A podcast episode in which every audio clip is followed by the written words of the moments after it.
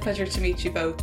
I saw Rose Plays Julie yesterday and it was such a fascinating film. I was it was so compelling from beginning to end. I was just glued to my seat and I was actually watched it with somebody um, who sat right beside me and the two of us were just by the end just really like oh my god what's going to happen um, and I don't want to I won't say too much uh, to give away things like the very end um, but it was really, really excellent. So I hope Oh. you're both very proud. I'm really excited for you both. Oh, thanks, Um, Natasha. That means a lot. Really appreciate that. So um, I have a few questions I really wanted to ask you. Um, just some things that I picked up on, and I'm a filmmaker as well. Um, so I suppose there's certain things that I was really kind of holding on to in terms of cinematography, um, and score and casting and things like that. But the score I found probably the most interesting thing to be a part of this film.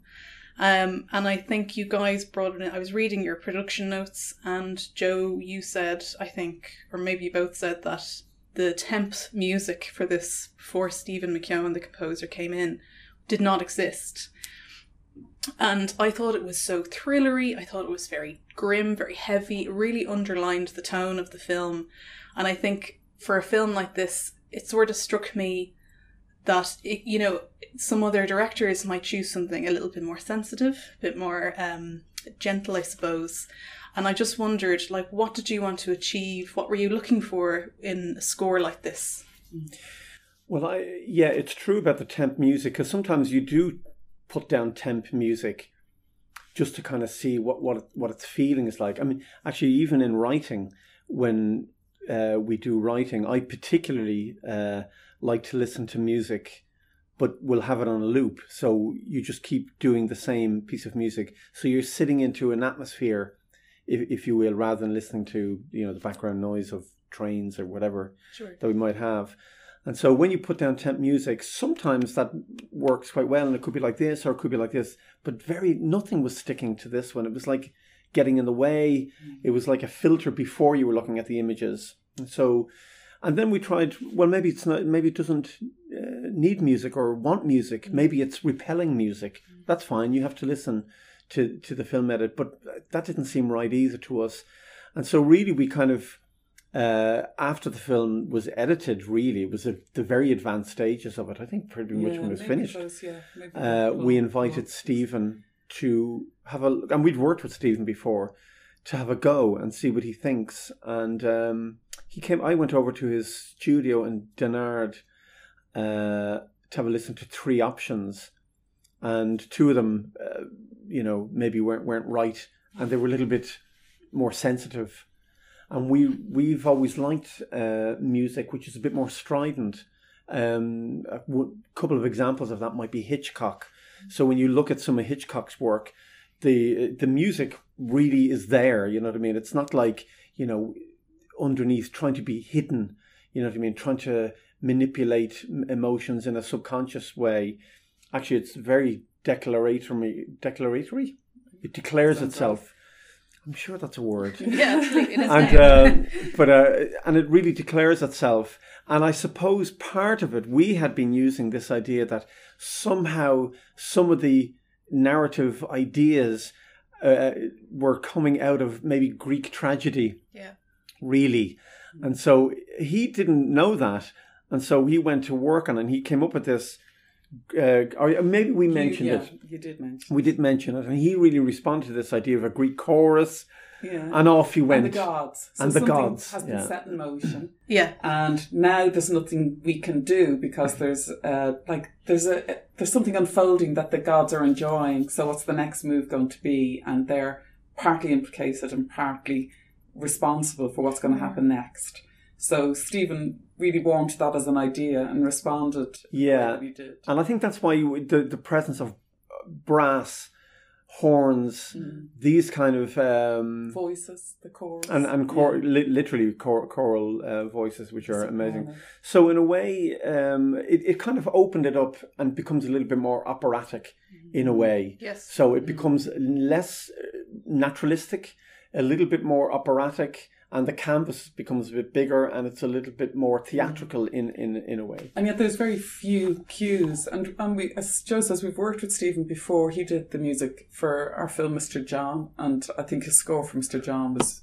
completely brilliant and possibly underappreciated and undervalued. Um, but we, we work with minimal um, cues, so we don't use music from beginning to end, and we don't use it as wallpaper. It's not in the background. As Joe said, it's very when we use it, we, we want it to absolutely have its place and we want audiences to be aware of it and that it's part of the tapestry of the work.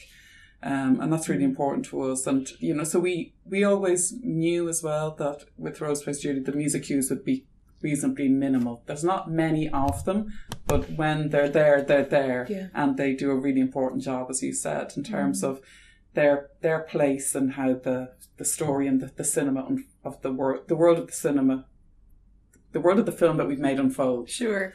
And I even noticed as well, you know, we're talking about cues where, you know, it would really, the, the music would really rise and then it would be gone mm. altogether. And there's one scene with Anne Skelly in the car and she's crying and she's just met Ellen and she's having this moment in the car and the music really builds and then she's crying and that's, it's gone. And you're kind of just sat with this moment. And I thought that was really skilled. I thought that was brilliant. Um, so yeah, just really, it was just kind of it really defined. Like I suppose, you know, how do you categorize this film yourself? Luckily, we don't have to. yeah. Uh, Well, We do- We have. We, we're always reluctant to because it's it's kind of backfired for us, um, where people describe films that we've made in certain ways. Like, for example, our first film, Helen, and that was described as a thriller, but it's a very weird thriller. So then people come with expectations. So we are very reluctant um, to describe. Um, we would see it very much as a, a kind of a character study, although a character whose world is very internalized and her thinking process. So, you know, we're with her, but as she thinks her way through things. Um, but you know, we're we're also aware that we're working in certain kind of genre spaces, maybe to do with thriller spaces. And so after we've made the film, well, then other people have stepped in and said, well, let's just call it a psychological thriller, which does sit okay with me completely, and I'm happy to go with that. However, I think there's always the caveat that, you know, uh, our our films are kind of particular, so it's a psychological thriller as we think about it, the Yeah, way we think about sure. it. Yeah, so it's not um so the again, so it's about not having mismatched expectations. Yeah. Yeah, I think you've got to, if you're going to use the word thriller, I mean, drama is a bit of a catch all phrase. And so you could say it's a psychological drama. I don't know what that means, but it's, that's fine. Psychological, definitely. Um, and then if once you start using the word thriller, you've got to, you've got to deliver. And so it's got to have those kind of suspenseful, edgy kind of things that make you wonder what's happening. And you don't know that until it's all done actually. You might feel certain aspects are there but it's not until it's actually completed and the sound design has been done that you can feel the kind of emotional uh, tone of what the the moment is. And so it's it's only afterwards you begin to call it what it what it what it might be and that really is the language of how somebody is framed to go and see it like what you know 20 odd films come out in, in the UK every Friday um, the numbers probably not dissimilar in Ireland, um, and people have a, you know, have to be helped to know what they might want to go and see that week, and that's a really, really uh, difficult decision. I mean, we do it ourselves. What are we going to see now? We might track a particular director, uh, you know, and so everybody uses their different techniques to find out what how they're going to go and see something. But having seen the film and seen the reaction, and only because of that, I think psych- psychological thriller you could use that, and you wouldn't be um, you wouldn't be sued for uh, trade descriptions. I, I definitely saw it as if I was going to categorize it as anything, I, I definitely would have put that somewhere in the top Okay. below, maybe, um, or at least something like a, a I mean, obviously, very uh, almost like a family drama in some ways as well is yeah. where I'd also put it, um, very Yeah. firmly. Um, and I, it was, do you know, one thing I thought was really fascinating about Rose Plays Julie was how it was kind of all about inherited trauma and um, inherited grief, and but also like collective uh, recovery. Mm. Um, and I thought that was very pertinent for the times we're living in. Um, and also, I suppose, historically, women in Ireland as well.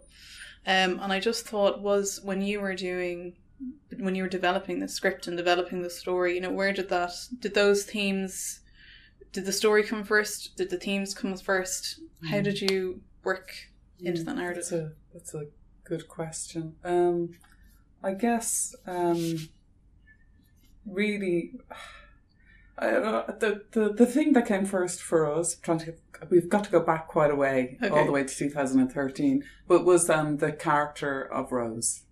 There, and so uh, starting from her character and the place that she was in in her life, as in she's an adopted young woman who's now going to embark on a journey to trace her birth parents, having had a, a reasonably happy and content life as an adoptee.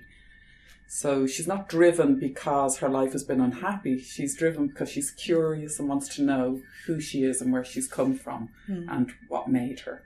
Um, so and so we we very much started with an idea, a clear idea of Rose, who picked up from our char- the character Helen in our first film, who was in the s- care system, and the journey that Helen went on was to uncover truths about herself through her records or personal files that at least gave her a sense that she was loved and um, and a way of moving forward with her life once she'd left the care system. But we have always wondered about, you know, a young woman in a similar position who discovers something about who she is that is more difficult to deal with. And so I, I'd say that that was very much the starting point. So character would have been a starting point, but we also knew that we didn't want necessarily a film again that just focused on one central character. We wanted to bring in um, the the role of the mother and the father. So I'm interested, you said a family drama. We've also described it as a kind of a love story between a blossoming love story between a mother and a child. Yeah. Um, which is probably what we would have thought about before the word psychological thriller I've got attached to the, the film, as they have latterly. Um, and so you, you start with something and then you see how it begins to grow. And we knew that we wanted to look at the impact of violence. So the long term impact of, of violence on people. Um, and so we didn't want things in dispute. So um, I don't think it's a huge spoiler to say that um, one of the is it a spoiler to talk about um, rape in the film? We might decide. I I I, this, I don't think that's a spoiler. No, But no, it's no. um, so we didn't want anything to be in dispute. We wanted things to to be this is a fact. This happened, and you know what were the implications? What's the impact of that happening? And um, so they're they they're small things to begin with, and you don't know how they're going to build and the journey they're going to go on. But um, they would have been ideas that were in our minds as we were walking and talking in the early days of developing the script. But in but in essence, thematically it, linked to that idea of the character, we we sort of always hover around that idea of identity and how stable or unstable that is, uh, who the self, and how mutable that can be under certain conditions, under pressure. So this idea of identity under duress, we always.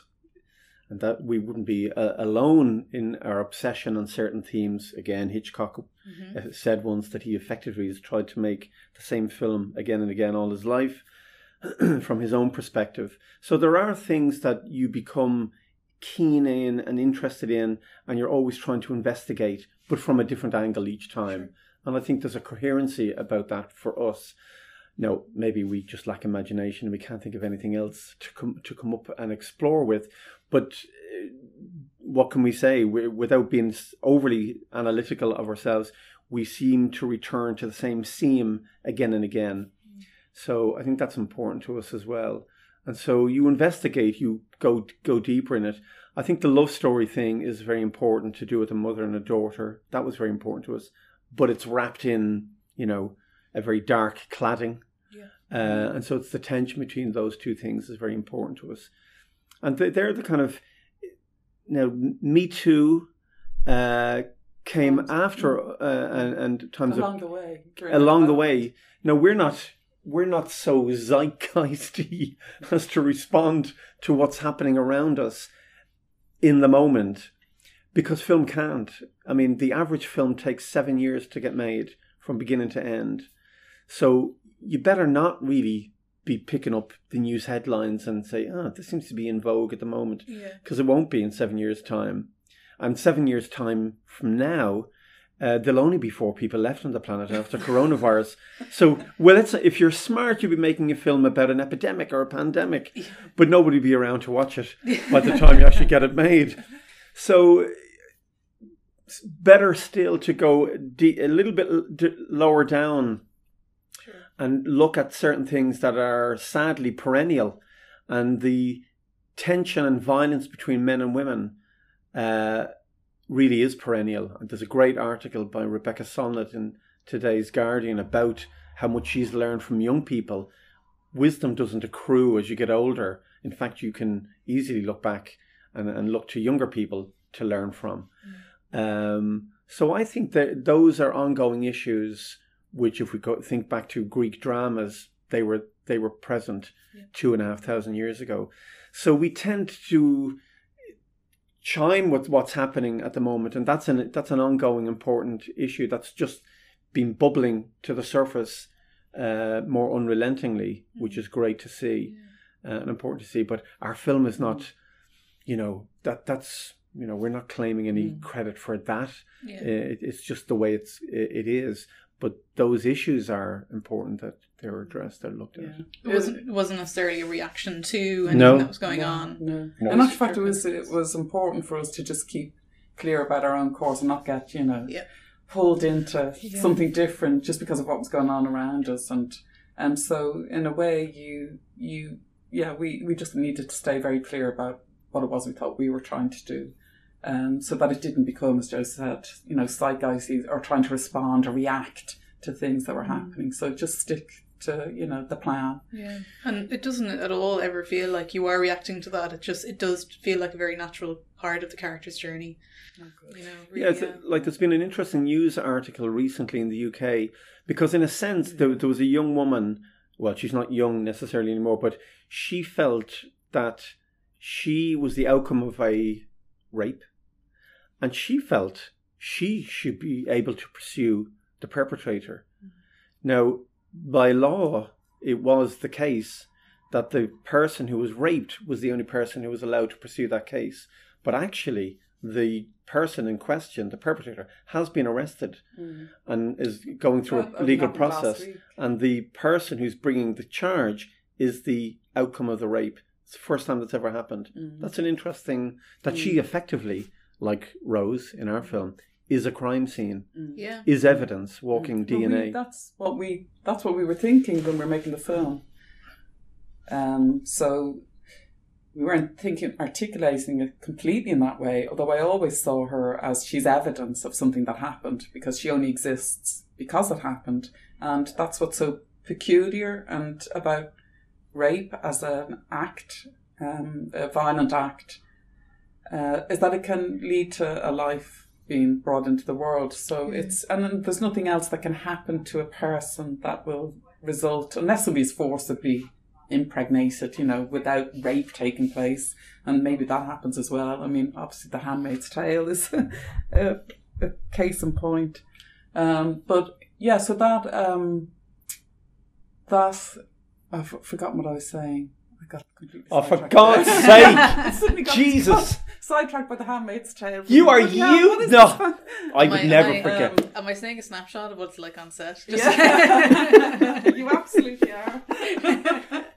oh, she forgot. yeah, so that Time is done. are you on or off? Yeah, that, no, no, no, it's. But if we made was this two weeks ago, if we saw that article and made this in reaction to that article two weeks ago, that'd be pretty good. Yeah, if you well, could yeah. read that article, make that film in two weeks, not bad. yeah, Unfortunately, a lot longer. Yeah. But you might make a very different film. If you could read turn around- article. no, you could Now, make a short film, But actually. somebody else Good. might. You could Yeah. do. You can creatively respond to these things, uh, and that's really important. That there are creative short bursts to things that can take place over a day, a week. You know, and that that is that is not something that we have done for a feature film. It's not possible, but you can do that uh, with a poem or a piece of music or a short film. You can react to contemporary culture around you in in the right level of you know scale Yeah. Yeah. with creative responses, and that's an important thing as well. Yeah, I mean, these are small stories in about small lives, Mm. and, and I think you're right. You think you can respond, um, in in like you know like like like minded ways. Mm. Um, but uh, I just I suppose wanted to go on then to um, speaking about the world of the film a bit more, and you know veterinary veterinary science, archaeology, Mm. and then acting and filmmaking. Um, they're all so Ellen, Judy, Rose, and uh, Peter are all in such different roles and different worlds, Mhm. um, and then those worlds collide. Um, why choose these roles in particular? Why choose these worlds in particular?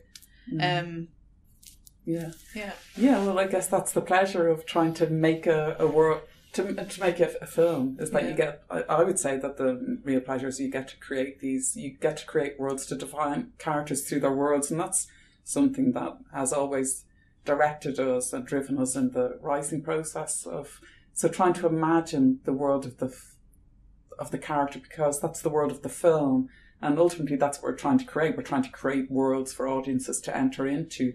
So, um, you know, there doesn't all, there isn't any great plan and sometimes things are a bit accidental. So for a long time, for example, Rose was a zoology student and we were probably interested in, um, you know, uh, the, the world around and the ideas around zoology. And we were, we, it was a kind of a complicated world because we had her in a zoo and there was a gorilla which played a very important, almost like metaphorical, um, had a metaphorical presence and was threaded through the film. And as we tried to negotiate with UCD about using, you know, some of their facilities, it was um, Rory Breathnach from UCD who runs the veterinary school who said to us that I, I really don't think that you're, it's a zoology student that your character is.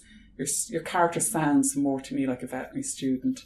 And that maybe we just didn't know the difference. And maybe we were trying to blur the two and have our cake and eat it, or we just didn't know. But he put us right in us. And the minute he said that, everything changed for us.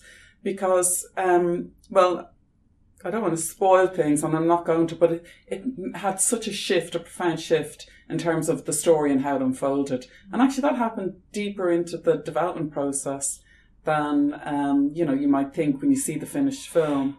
Um, Yeah, and the same with um, archaeology. We had a different world for Peter Doyle, and actually he was a different character. But that's the, the kind of the you know the interesting journey that a film can go on as you're trying to develop the script. Yeah, like there in veterinary science, there's a particular part of being a veterinary student. Okay, I'm gonna I'm gonna sail close to the edge, but I'm not gonna fall off the edge. I hope, but there is a particular part of the process of being a veterinary student that once we alighted upon it, we thought, hmm, that's interesting. If we can take this particular thing, skill, we can develop this, and that thing, skill, will come in very useful later on in in the film.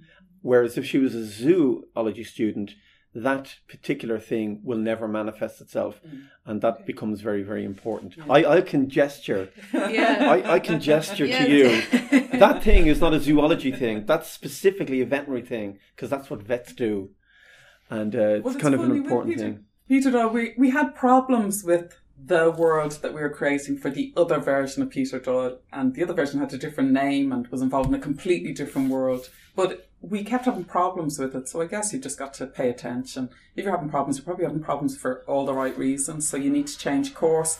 Sometimes it can be incredibly difficult to change course because it might mean going right back to the very beginning and starting all over again, which is what happened in our case. I will say, however, that um, uh, Ellen, being an actress, was there from day one, and it always felt right, and it um, stood the, the various tests it encountered along the way, and it just made complete sense to us in terms of her character. And somebody working with that- animals that was always there from the, the beginning Definitely as work, well. working But, with animals, just we. but archaeology was that's interesting Yeah. to to do that Yeah. uh, and get into that world. But once we lighted on it, it was like, oh my god, that's Yeah, so it's interesting. obvious, and it's it, you know it was it, it really helped in terms of the script. and also somebody engaged in a you know a profession, a very respectable, mm-hmm. slightly mundane profession, and it it is intriguing Yeah. how Yeah. when you start researching something, how it pertains to what's actually happening in real life. Again, it's mm-hmm. accidental, but I kind of feel that if you're thinking seriously about the material and thinking about the material and how it resonates with you and how it's and you're keeping an eye on the world around you and you're engaging in the politics and the social tensions and and you're trying to bring those align those two things the internal philosophy or aesthetic value that you have or compass that you have and you're you're trying to connect with the world around you inevitably you're going to find resonances along the way inevitably. Um Is Ellen being an actor and having to assume different characters playing into the theme of identity? Yeah. totally totally Yeah. And uh, Totally. I guess Correct. I mean, is- yeah. a star Excellent. well, that's it. I love Yes. that's good yes no answers Very good. 10 out of 10. yeah, no, no, no, totally. And we like the playful nature of that. And First of all, she was an actress. The only thing that shifted was the kind of actress she was, and she was in a long-running soap opera, and she played a doctor called Yeah. Doctor Swain. because we love still Tootsie, love. you know Tootsie. Yeah. we love Tootsie. But that became uh, actually that kind of boxes into a corner, and it was deeply problematic. So it was much better if she was a career actress, and she, Yeah. you know, and and that also made it much easier for us to find Orla Brady to play the part because somehow she just seemed completely perfect, like we had almost written it with Orla in mind, um, And- that's what we felt when we. I mean, Orla wasn't on our radar because she doesn't work in Ireland, and we're absolutely crap anyway when it comes to thinking about actors. It's like, oh, you know, which is why you need really good casting directors. And Emma Gunnery, who we worked with, was brilliant to work with. But once we, once Orla was brought to our attention, it was like perfect. She just really worked with our, all our ideas about the character of Ellen. And it is funny to watch actors, you know, they're in this particular costume drama, they're in this particular Mm. thing, playing these roles. And then, you know, a couple of weeks ago, there's a picture on, on in the various newspapers of Orla with her pointy ears because she's in Star Trek. I mean, it's hilarious, really. And this is their job. And this is what we're all watching, you know what I mean? So it is funny. We do like the artificiality of that because we feel it's um we're not making social realism here. We're not trying to reflect reality in in that sense. You know, we're trying to engage in the world of cinema, the artificiality of that to some degree. Not so removed that it's not resonating on, on other levels, but it's certainly more playful than that. And I think we're, we're always trying, we're conscious of the playful nature of the experience of cinema as well. Um, we're not necessarily trying to uh, say this isn't on a big screen, this is real life. We're not saying this is real life. But that's not to say that fiction doesn't have those powers to reveal uh, real things. Absolutely. Um, I think it's very it's a very ethereal look at times at kind of trying to find your identity and uh, place yourself within. I think to, like Julie and Rose slash Rose, should I say, Mm. sort of grounding herself within who she is in her life and her adopted parents and stuff. And it's very beautiful in that sense. And you, I think you do connect to what would be someone's reality in that way. Mm. Um, and I suppose now that we're talking about Orla Brady and cast, um, I do want to talk about cast because it's so well cast. I thought Anne Skelly was breathtaking. I thought Orla Brady was really captivating. Um, so how did you work with? How did you find them both, and then how did you work with them to sort of shape the characters that they embody? Mm. Well, we found Anne through a, a kind of a regular casting process, which we haven't really been through before. So it was our first experience of that, going through the whole process of, um, you know, sending some of the script out, to sample scenes for, you know, um, people to do self taping, for actresses to do self taping for us. And we'd never been through that experience before. It was really interesting and revealing. We learned a lot. Um, really, really helpful process to have embarked on. Um, because you're talking about a young actress, and maybe lots of young actors, you know, probably haven't even been in a film yet. So maybe they're on a, you know, a casting director's radar because of theatre work they've done or whatever. Sure. So, you know, we wouldn't have that knowledge. So you need somebody else to bring people to you. And then there's some actresses who self-taped who are definitely more well known. But you've got your own ideas of what you want, but you're also open, or we were, because, um, you know, there's nothing fixed that we have in our mind at all. Um, we were clear, not completely at the beginning, um, but we became very clear that we wanted an Irish actress. So I guess they were the parameters we put in place. Yeah. And you know, you, you go beyond the self taping because you've got to narrow things down. There's got to be a way of making it manageable. And you know, the the most important thing is to meet the you know yeah. the actresses that we we got to meet in the end. Again, was a really interesting experience. Tough and difficult in many ways because we met some brilliant actresses, and every Body brought something incredibly interesting and revealing to us, um, you know, about the character. But, you know, then you got to make a choice. And in a way, Anne became an obvious choice for myself and Joe. Um, you know, having met her, she, it, it just seemed, she seemed completely right. So she held um, both a steeliness and a vulnerability. She could hold both together in the same place. And, you know, she's, I think she's incredibly captivating to watch. Um, she brought a stillness to the role, but we have a, an approach where we, you know, people have jobs to do and we like to trust people and give them space to do their job. Of course, it's a collaboration. We have to be all on the same page. And with film, there's a tone that you've got to track and track, which is very much the job of the director from beginning to end. So you need to make sure that we're all going in the same way and, you know, that the tone is right. But yeah, maybe Anne brought this kind of stillness that when you meet her in real life, um, she's just so different. Um, but she brought this stillness that we really fell in love with. So mm. you know, you you're also trying to see what's going to happen because once you bring all the ingredients together, and you're in low budget filmmaking, you're not going to get much time to rehearse, and not all actors like to rehearse. We'd a few. One afternoon. the, the actors who don't want to rehearse the the talk, rehearsal process. Yeah becomes effectively talking about the character in the yeah. world of the film. That's that is also rehearsing. You're going through and you're trying to frame aesthetically and philosophy what you're trying to do. So the actor listens to that, it goes away and can absorb that mm. because you want to see what they turn up with. Yeah. If you legislate too much, uh, you may as well just do it yourself. And I think I should do it most myself.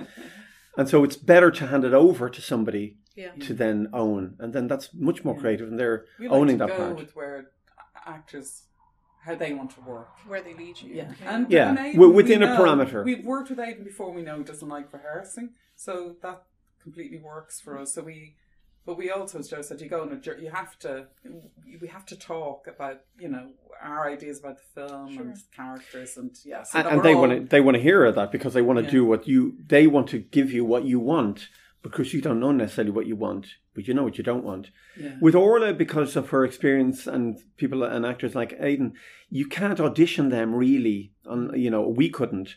Um, you make offers so because they're you can see all their work, and so you can make a decision. Whereas with Anne, um, you know, she hasn't done a lot or hadn't done a lot, but I think in a very short period of time.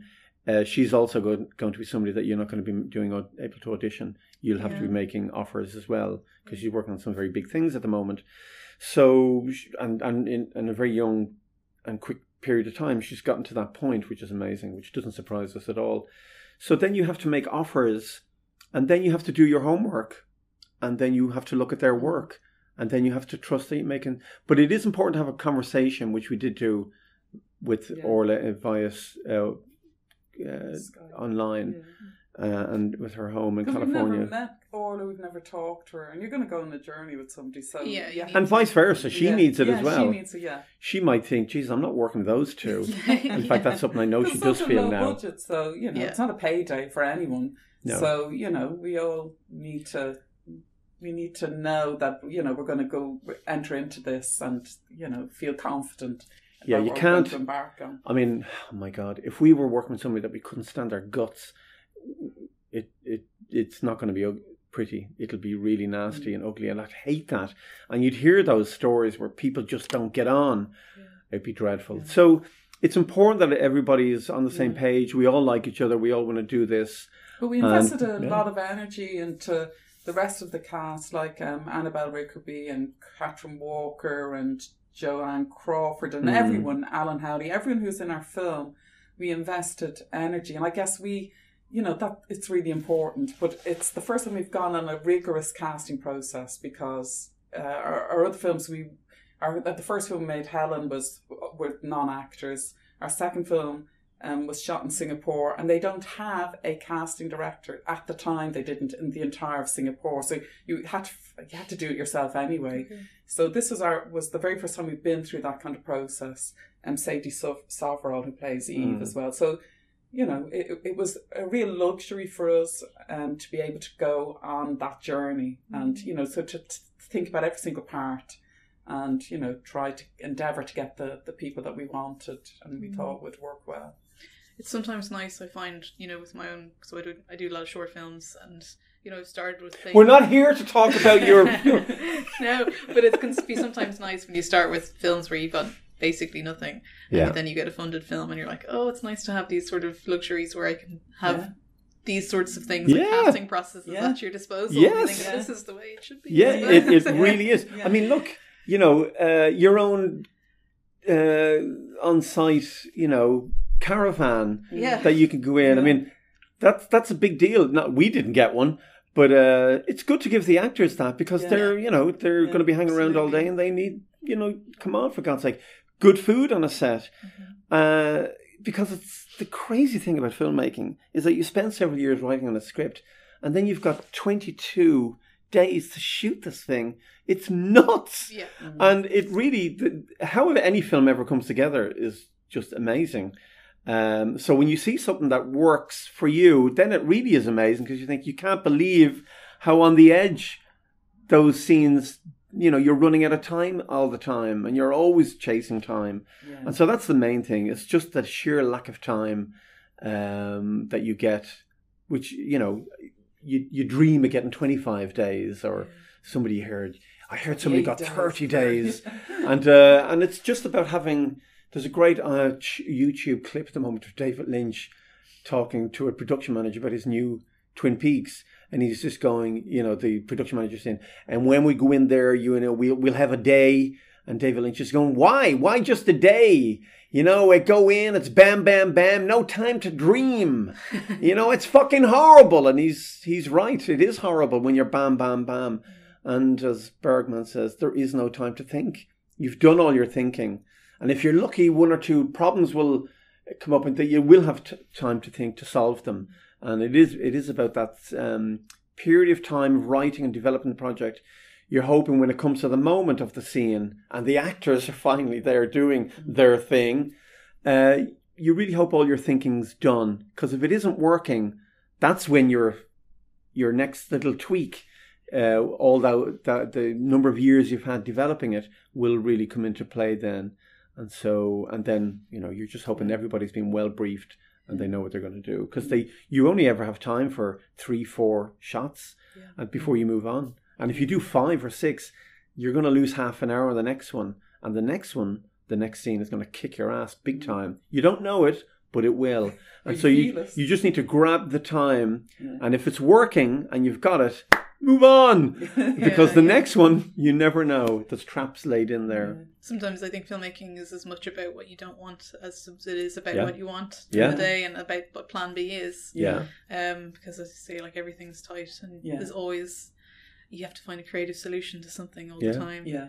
Um, And that can be a big move. I remember seeing a talk with Martin Scorsese, and he was talking about Shutter Island, a 100 million. He said, same problems. Mm. We're still running out of time. We still can't afford overtime for 250 people. So we still, and it's a huge tanker. So mm. to do another shot, it's a major setup. So that's something, even on a big budget, you will always be up against these constraints. Mm. And uh, you're shifting from the page to actually trying to make the film. And the, the part of the problem is that things can really work on the page. Yeah. And as, and when they stay on the page, when they're on the page, safely on the page, you don't always see what the problem is because they might read well. And there was one moment making Rose Plays Julie, and we were about to go into a long day, and we'd just finished a long day, and we knew the day that was coming up was really long. And suddenly something struck me, I think, or maybe it struck you, I can't remember, struck us both. Um, something that I'd always read really, really well. Suddenly made I'm, I'm really excited. sense. What's this? Oh, yeah, yeah, So yeah. anyway, it was just a thing. It read really well, and we I absolutely know that if we hadn't figured it out the night before, it wouldn't have been possible to figure out in the day because you're doing it and there is no time to think or very little time to think.